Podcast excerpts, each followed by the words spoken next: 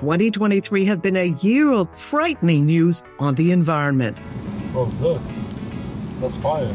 From destructive wildfires around the world and here in Canada that fill the air with smoke and scorch many millions of hectares of forest land. We're in uncharted territory. We've never seen fire like this in our modern record. Heat records were set around the world where people died and others were burned simply touching the pavement.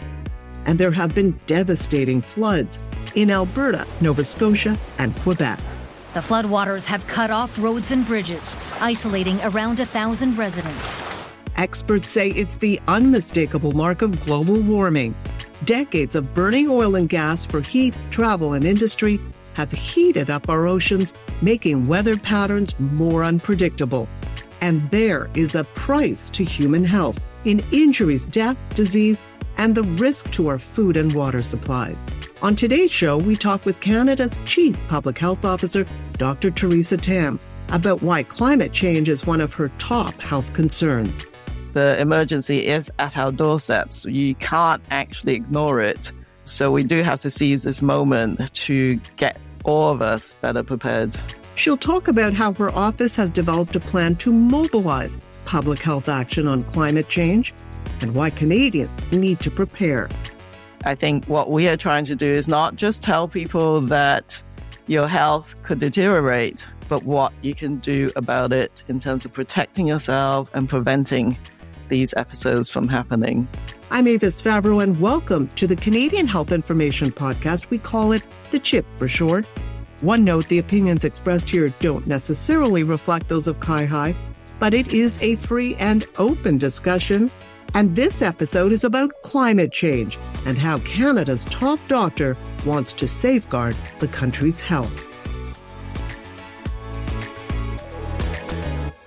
Dr. Tam, welcome to the podcast. Thank you for being here. It's great to be uh, on the podcast, Avis. So you have had quite the job in the last few years dealing with COVID. How are you managing with that still, you know, important issue? Yes, I, am I'm, I'm doing fine. Um, we're just gearing up for the fall winter respiratory virus season. So, um, it's a, a continuous um, area of work. Now, how do you manage it? Like, do you take vitamins, exercise? What is it that you do to keep up this big job of watching the health of Canadians? Well, I do try to exercise, of course, and eat healthily. I have good support systems great family, friends. You know, I rely on those social connections, I think. And a walk outside is great for mental health and physical health. So that's been really key, I think, to sustaining that marathon. A marathon, no doubt, for sure. But Canadians should know you're not just the face of the country's COVID response in public health. You're also helping the country deal with climate change when it comes to human health. And this has been a landmark year. And I want to start off with a clip from the UN Secretary General Antonio Guterres with this powerful statement. Here's the clip. For scientists, it is unequivocal. Humans are to blame. The era of global warming has ended. The era of global boiling has arrived. What did you think when you heard him say that? Well, I think it's calling urgency to something that we keep saying is happening and you need to be aware it's happening, is preparing. And now it's come to a critical point. People experience the actual emergency and we are seeing the fires. And he's talking about this sort of boiling point. And the WHO also said, you know, climate change is the single biggest threat to human health, affecting everything. Air that we breathe, water that we drink, and the livability of the planet is critical to human health. And indigenous people have said that all along, that the planet is, is our health system in some ways. And so we haven't grasped onto that. But of course now the emergency is at our doorsteps. You can't actually ignore it. So we do have to seize this moment to get all of us better prepared. Tell me what your role is in looking at public health in relation to climate change people across this country are much more alerted to climate change, severe weather events, wildfire smoke this year. And it wouldn't be surprising, I think, to everyone to realize that there's quite a lot of different health impacts of climate change. It's far ranging. And of course, as a chief public health officer, my role is to bring attention to these really important health challenges that's impacting our population, but also rallying around my colleagues in the public health system to support them in taking further action, whether it's local, uh, provincial, and indeed at the national level and international, and look at how we take concrete actions to play our role. But the other thing that I'm encourage all public health uh, leaders to do is to be at the table with environmental colleagues and others because health hasn't really been at the center of the climate discussion. And right now, we know that we have to adapt while you know mitigating the impacts of uh, emissions and greenhouse gas. That's one thing, but we know we must adapt because these events are actually right on our doorsteps. Oh, you bring up the point I was going to make. Do you get the sense that people, like, are people, are people now recognizing there's a health impact in Canada? You know, are you hearing that now from politicians? They will invite public health to the table? Well, I think there's increasing realization. And one uh, reason I say that is that we now actually have a national adaptation strategy that has health and well-being as a key pillar. So finally, we've arrived at where health and well-being is in an overarching strategic document. And so we need to play our role within the context of that pillar. So making health a priority. What are the health effects of global warming?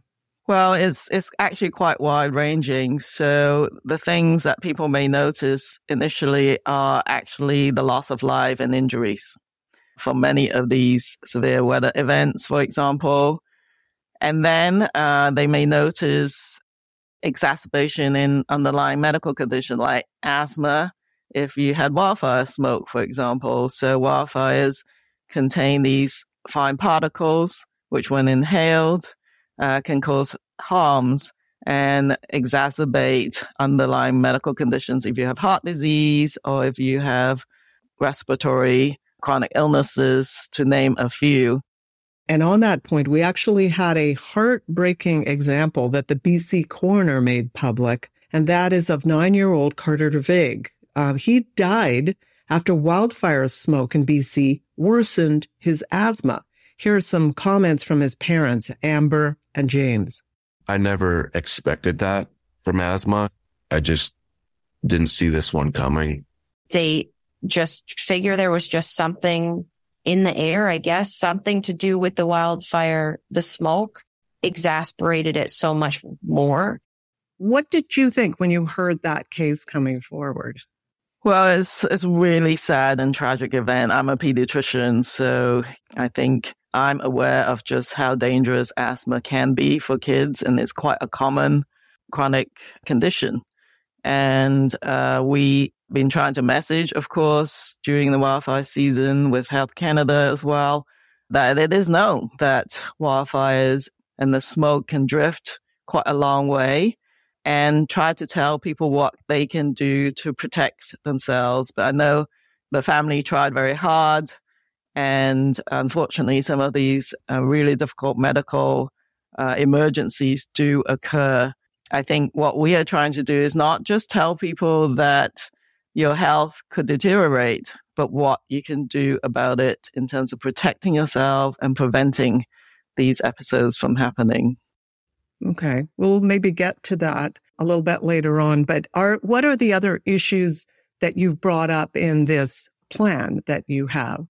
Yes. So, uh, we were just talking about the far ranging health impacts and we touched upon some of them like extreme weather events, heat stress, you know, heat, that heat dome for example, that also heavily impacted on seniors, in particular, living alone, uh, people who are isolated, air pollution and its impact, changing habitats of mosquitoes and ticks.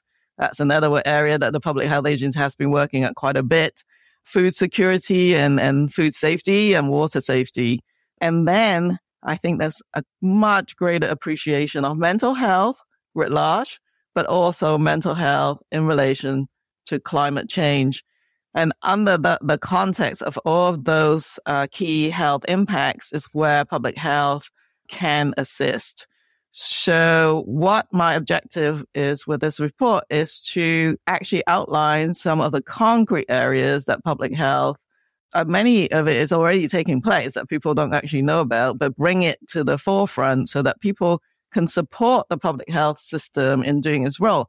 The public health system, just like the rest of the health system, has been burned out by many challenges, including COVID. And it, without a little bit of support and resources and also trained professionals, it's difficult to, to tackle the health impacts of climate change. One of the really key points that are key roles that public health plays is actually on what we call the more upstream, the health promotion and prevention side, as much as it is about dealing with the actual emergencies or outcomes when they occur most importantly, I want to sort of highlight, and this is a lesson learned from COVID, is what you got to engage the community.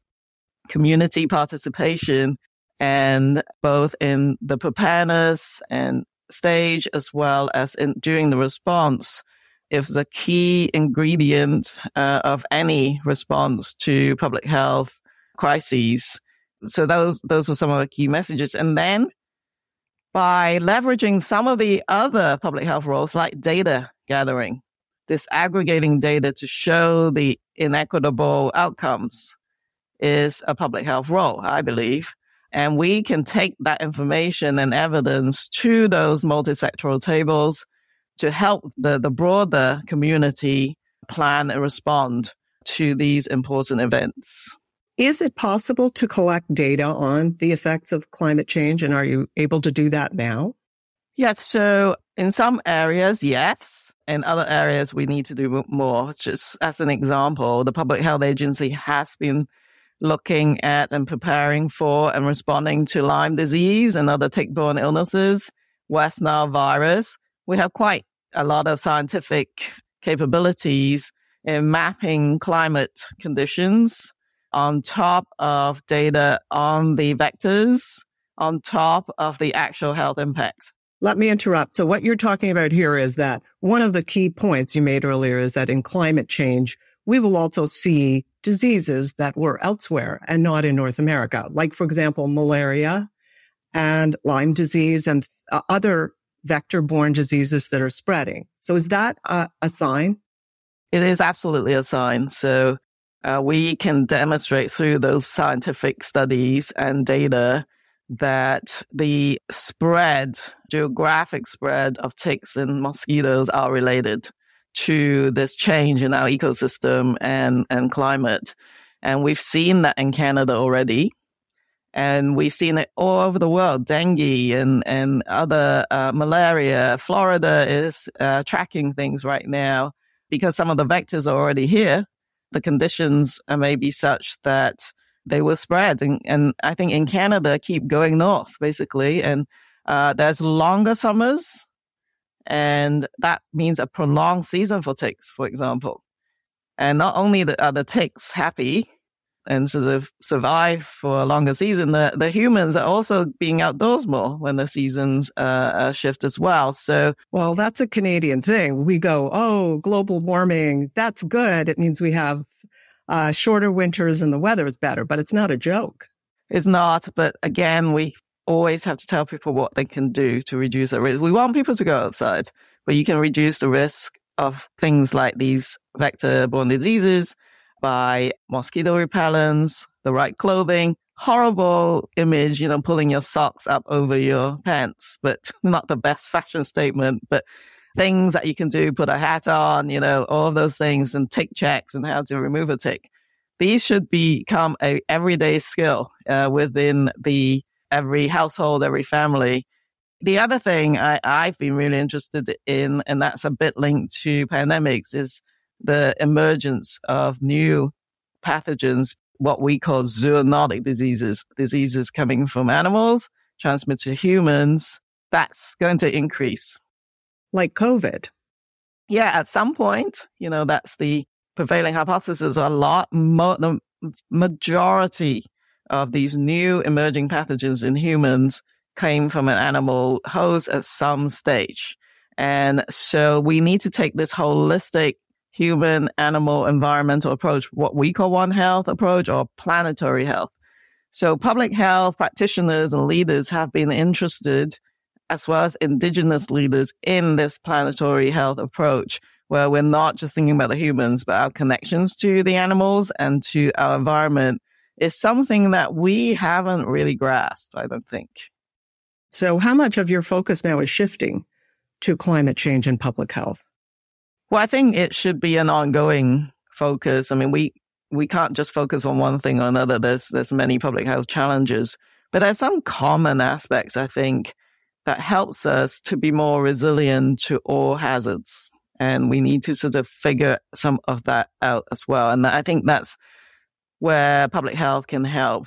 So when we talk about upstream and, and helping communities and collaborating them to be more resilient, we mean to be generally more resilient to whichever hazard comes along from both physical and mental health perspective, but also what we would call building not just the physical infrastructure like dams or streets and airport runways that don't buckle in the heat. Yes.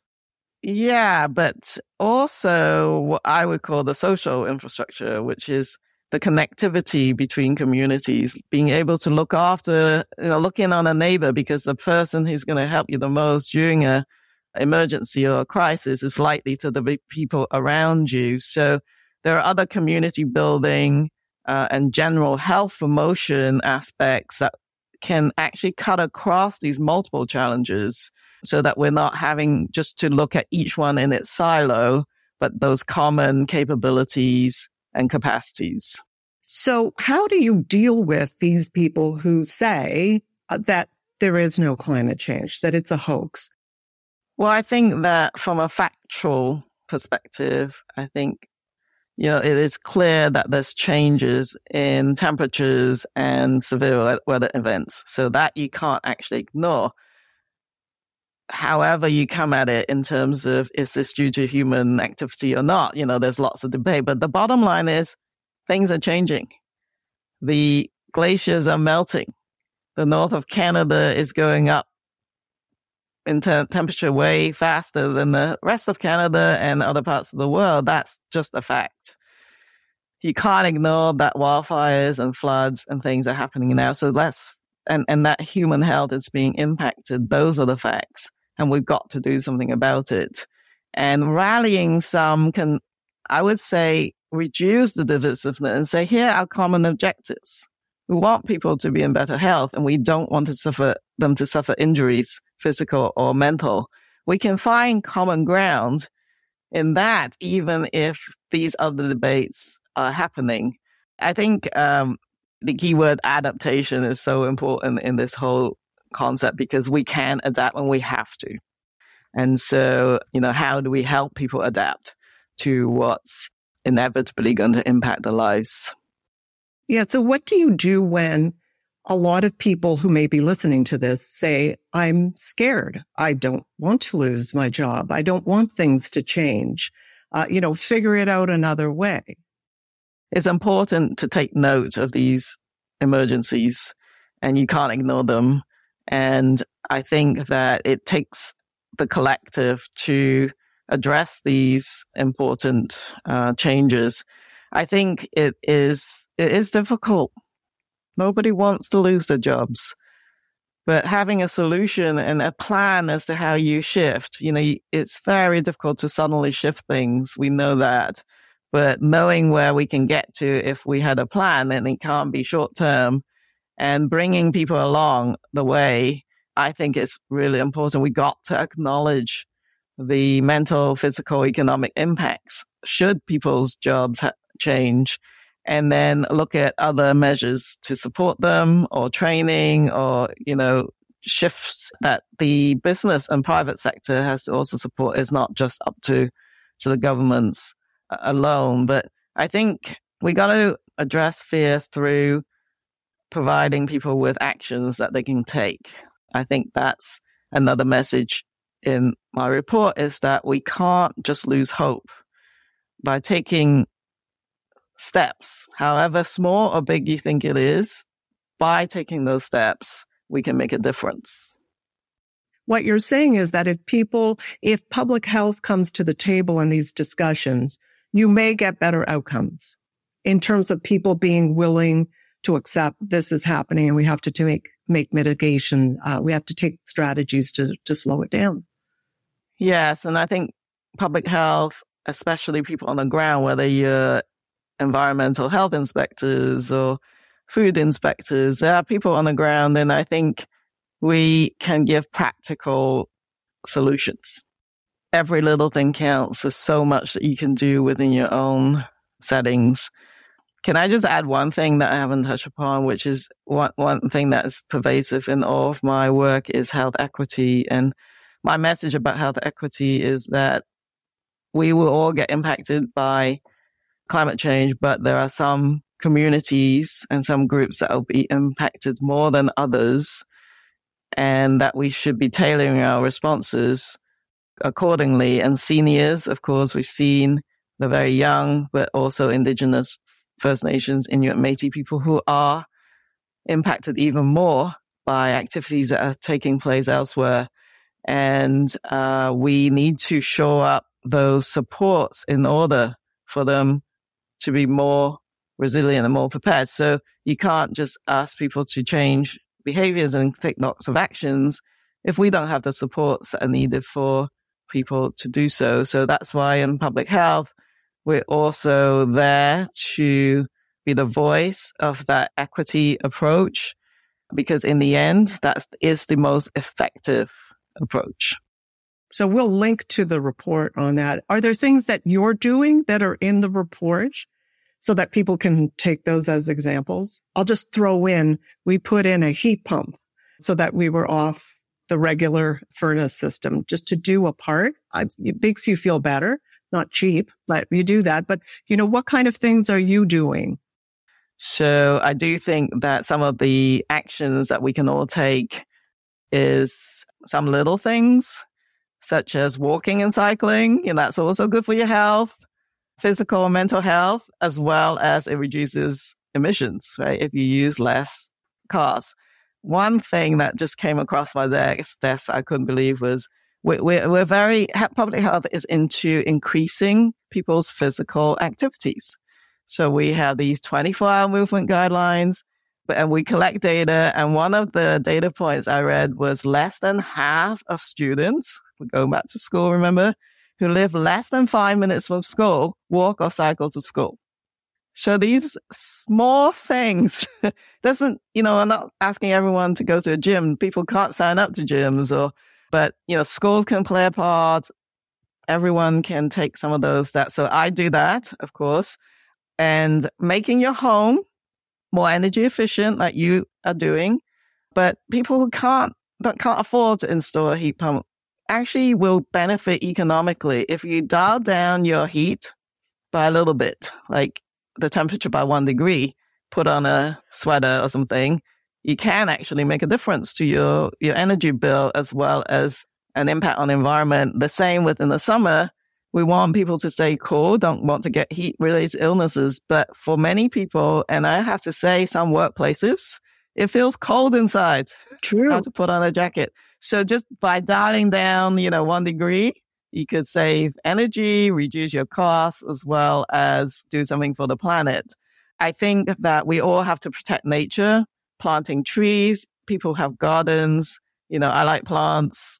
People can plant things and support that because the greenery is great for your mental health, but it also is huge in terms of our planet's health and the plants being a, a healer, I would say.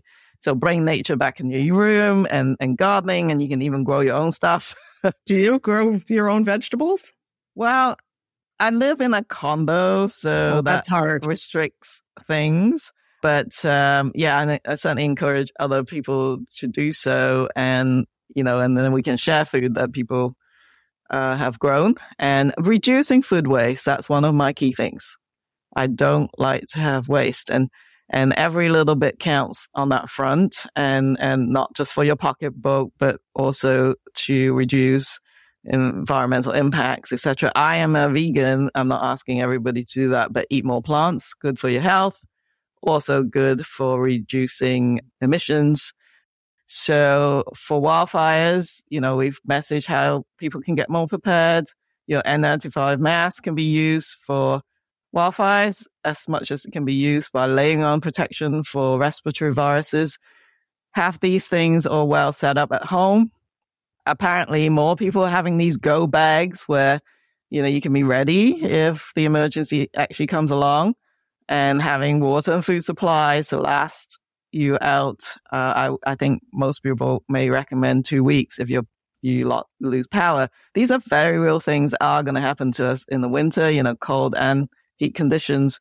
So there's there's lots of things I think that you can do, but talking to people. So for youth who are very um, concerned, joining a group where you can actually talk things through and figure out what you can do, make your voice heard, and do something in your community often helps.